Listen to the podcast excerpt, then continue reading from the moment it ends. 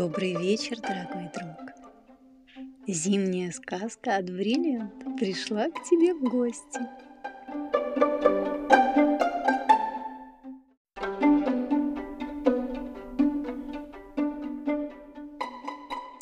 Ганс Христиан Андерсон «Снеговик».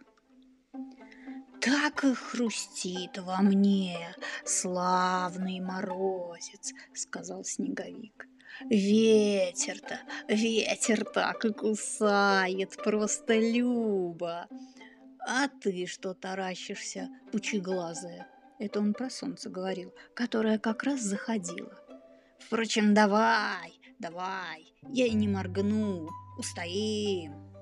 Вместо глаз у него торчали два осколка кровельной черепицы. Вместо рта красовался обломок старых граблей. Значит, он был и с зубами. На свет он появился под радостные «Ура!» мальчишек, под звон бубенчиков, скрип полозьев и щелканье извозчичьих кнутов. Солнце зашло, и на голубое небо выплыла луна, полная, ясная. «Ишь, с другой стороны ползет», — сказал Снеговик. Он думал, что это опять солнце показалось. А я все-таки отучил его пялить на меня глаза. Пусть себе висит и светит потихоньку, чтоб мне было видно себя. Ах, как бы мне ухитриться как-нибудь сдвинуться, так бы и побежал туда, на лед покататься, как давеча мальчишки. Беда, не могу сдвинуться с места. «Ван! Ван!» – залаял старый цепной пес. Он немножко охрип, ведь когда-то он был комнатной собачкой и лежал у печки. «Солнце выучит тебя двигаться. Я видел, что было в прошлом году с таким, как ты, и в позапрошлом тоже. Ван, ван, все убрались ван. «О чем ты толкуешь, дружище?» — сказал Снеговик. «Вон та пучеглазая выучит меня двигаться!» Снеговик говорил про луну. А она сама-то удрала от меня давеча. Я так пристально посмотрел на нее в упор, а теперь вон опять выползла с другой стороны. «Много ты мыслишь», — сказал цепной пес. «Ну да, ведь тебя только что вылепили. Та, что глядит теперь луна, а то, что ушло, то солнце. Оно опять вернется завтра. Уж оно подвинет тебя прям в канаву. Погода переменится, я чую, левая нога заныла. Переменится, переменится. «Не пойму я тебя что-то», — сказал Снеговик. «А сдается ты сулишь мне недоброе? То красноглазое, что зовут солнцем, тоже мне не друг. Я уж чую». «Вон, вон!» – пролаяла цепная собака, три раза повернувшись вокруг самой себя и улеглась в своей конуре спать. Погода и в самом деле переменилась. К утру вся окрестность была окутана густым тягучим туманом. Потом подул резкий леденящий ветер и затрещал мороз. А что за красота, когда взошло солнышко! Деревья и кусты в саду стояли все покрытые инием, точно лес из белых кораллов. Все ветви словно оделись блестящими белыми цветочками. Мельчайшие разветвления, которых летом и не видно из-за густой листвы, теперь ясно вырисовывались тончайшим кружевным узором ослепительной белизны. От каждой ветви как будто лилось сияние. Плакучая береза, колеблемая ветром, казалось, ожила. Длинные ветви ее из пушистой бахромой тихо шевелились, точь-в-точь, точь, как летом. Вот было великолепие. Встало солнышко. Ах, как все вдруг засверкало и загорелось крошечными ослепительно-белыми огоньками. Все было точно осыпано алмазной пылью, а на снегу переливались крупные бриллианты. «Что за прелесть!» – сказала молодая девушка, вышедшая в сад с молодым человеком. Они остановились как раз возле снеговика и смотрели на сверкающие деревья. «Летом такого великолепия не увидишь», – сказала она, вся сияя от удовольствия. «А, и такого молодца тоже», — сказал молодой человек, указывая на снеговика. «Он бесподобен».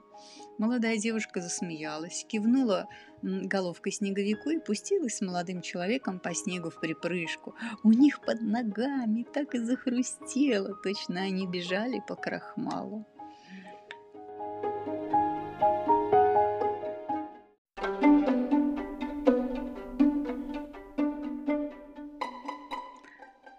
«Кто такие эти двое?» – спросил Снеговик цепную собаку. «Ты же живешь тут подольше меня, знаешь их».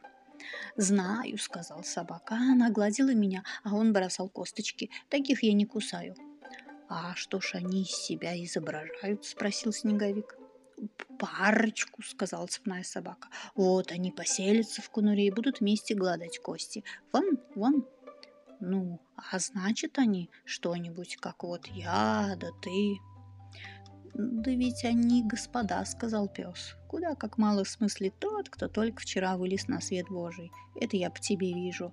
Вот я так богатый годами и знанием. Всех-всех знаю здесь.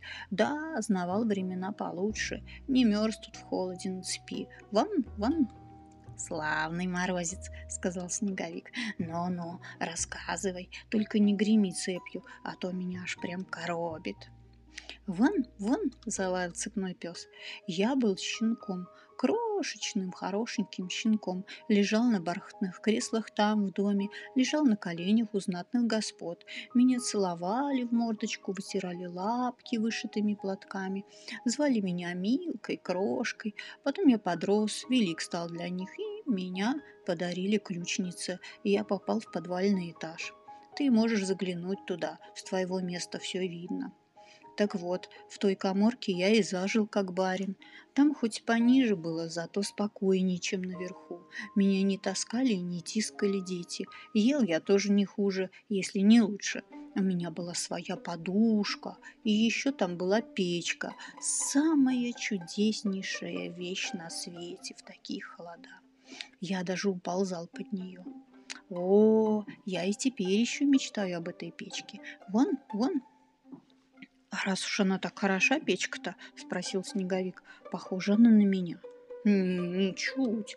Вот сказал тоже. Печка черна, как уголь. У нее длинная шея и медное пузо. Она так и пожирает дрова. Огонь пышет у нее изо рта, рядом с ней, под ней настоящее блаженство. Ее в окно видно, погляди. Снеговик посмотрел и в самом деле увидал черную блестящую штуку с медным животом. В животе светился огонь. Снеговика вдруг охватило такое страшное желание, в нем как будто зашевелилось что-то. А что такое, он и сам знал, и не понимал, хотя это понял бы всякий человек, если, разумеется, он не снеговик. «А зачем же ты ушел от нее?» – спросил снеговик пса. Как же ты мог оттуда уйти? Пришлось по неволе, сказал цепной пес. Они вышвырнули меня и посадили на цепь. Я укусил за ногу младшего Борчука. Он хотел отнять у меня кость. Кость за кость, думаю себе. А они осердились. И я оказался на цепи. Потерял голос. Слышишь, как хриплю? Вон-вон, вот тебе и вся недолго. Снеговик уже не слушал. Он не сводил глаз с подвального этажа, с коморки ключницы, где стояла на четырех ножках железная печка величиной с самого снеговика. «Во мне что-то странно шевелится», — сказал он. «Неужели я никогда не попаду туда? Это же такое простое желание, почему бы ему не сбыться? Это мое самое заветное, единственное желание. Но «Ну где же справедливость, если оно не сбудется? Мне надо туда, туда, к ней, прижаться во что бы то ни стало, да хоть бы окно разбить. Туда тебе не попасть, сказал цепной пес. А если подобрался до печки, то тебе конец. Вон, вон. Так мне уж так конец приходит, того и гляди, свалюсь. Целый день снеговик стоял и смотрел в окно. В сумерки коморка выглядела еще приветливее. Печка светилась так мягко, как не светить ни солнцу, ни луне. Куда им? Так светит только печка, если брюшко у нее набито. Когда дверцу открыли, из печки метнулось пламя и заиграло ярким отблеском на белом лице снеговика. В груди у него тоже горело пламя.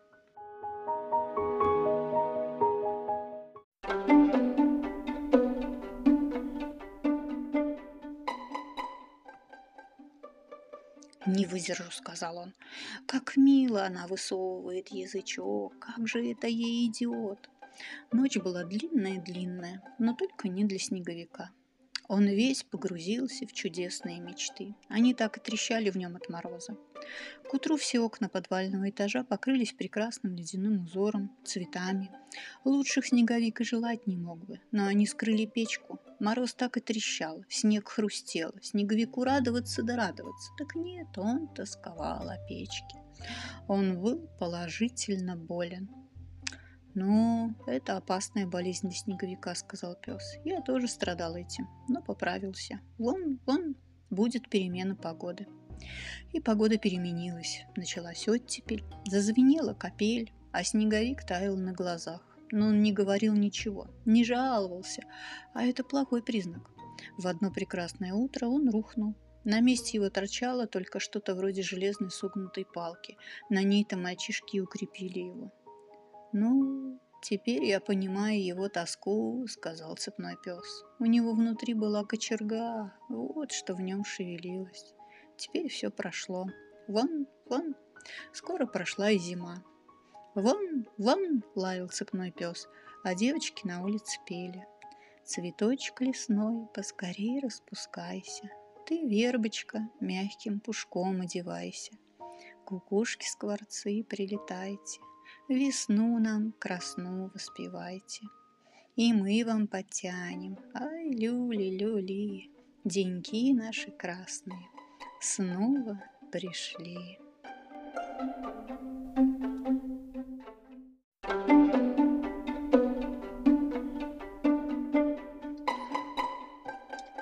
и сказки конец.